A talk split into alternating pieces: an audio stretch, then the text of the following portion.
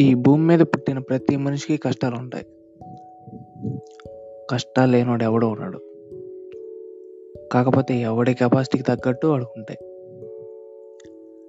నాకు తెలిసి నేను చూసిన దాంట్లో మనుషులు రెండు రకాలు. ఒకటి నా లైఫ్‌లో ఏ కష్టం వచ్చినా, ఏ సిచ్యువేషన్ వచ్చినా ఫేస్ చేయడానికి నేను రెడీగా ఉంటాను. అనే మోటివ్‌తో ఉంటారు. వీళ్ళందరికీ నా హ్యాట్స్ ఆఫ్. ఇకపోతే రెండో రకం. కష్టాలను చూసి భయపడుతుంటారు.